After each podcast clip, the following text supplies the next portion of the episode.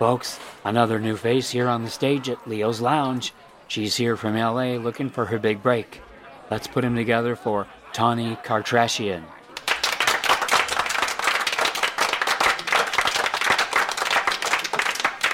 Thank you, Leo. You're a lot nicer than people say.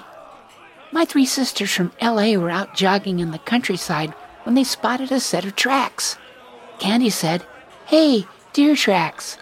Karen said, No, dog tracks. Then Kathy said, You're both crazy. They're cow tracks. They were still arguing when the train hit them. Thank you. I was trying to get a new car because my old car had 250,000 miles on it. Nobody wanted to buy it because of the high mileage. Well, I mentioned it to a friend at work.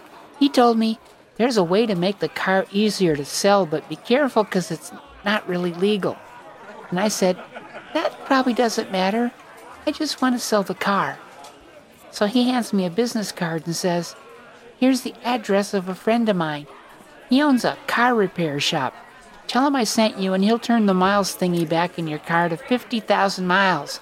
Then there won't be a problem to sell it anymore. So on the weekend, I went to see my friend's mechanic. He was a lifesaver.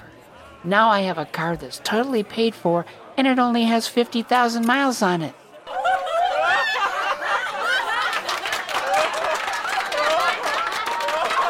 Thank you, folks. Please remember my name. I'm Tawny Kartrashian.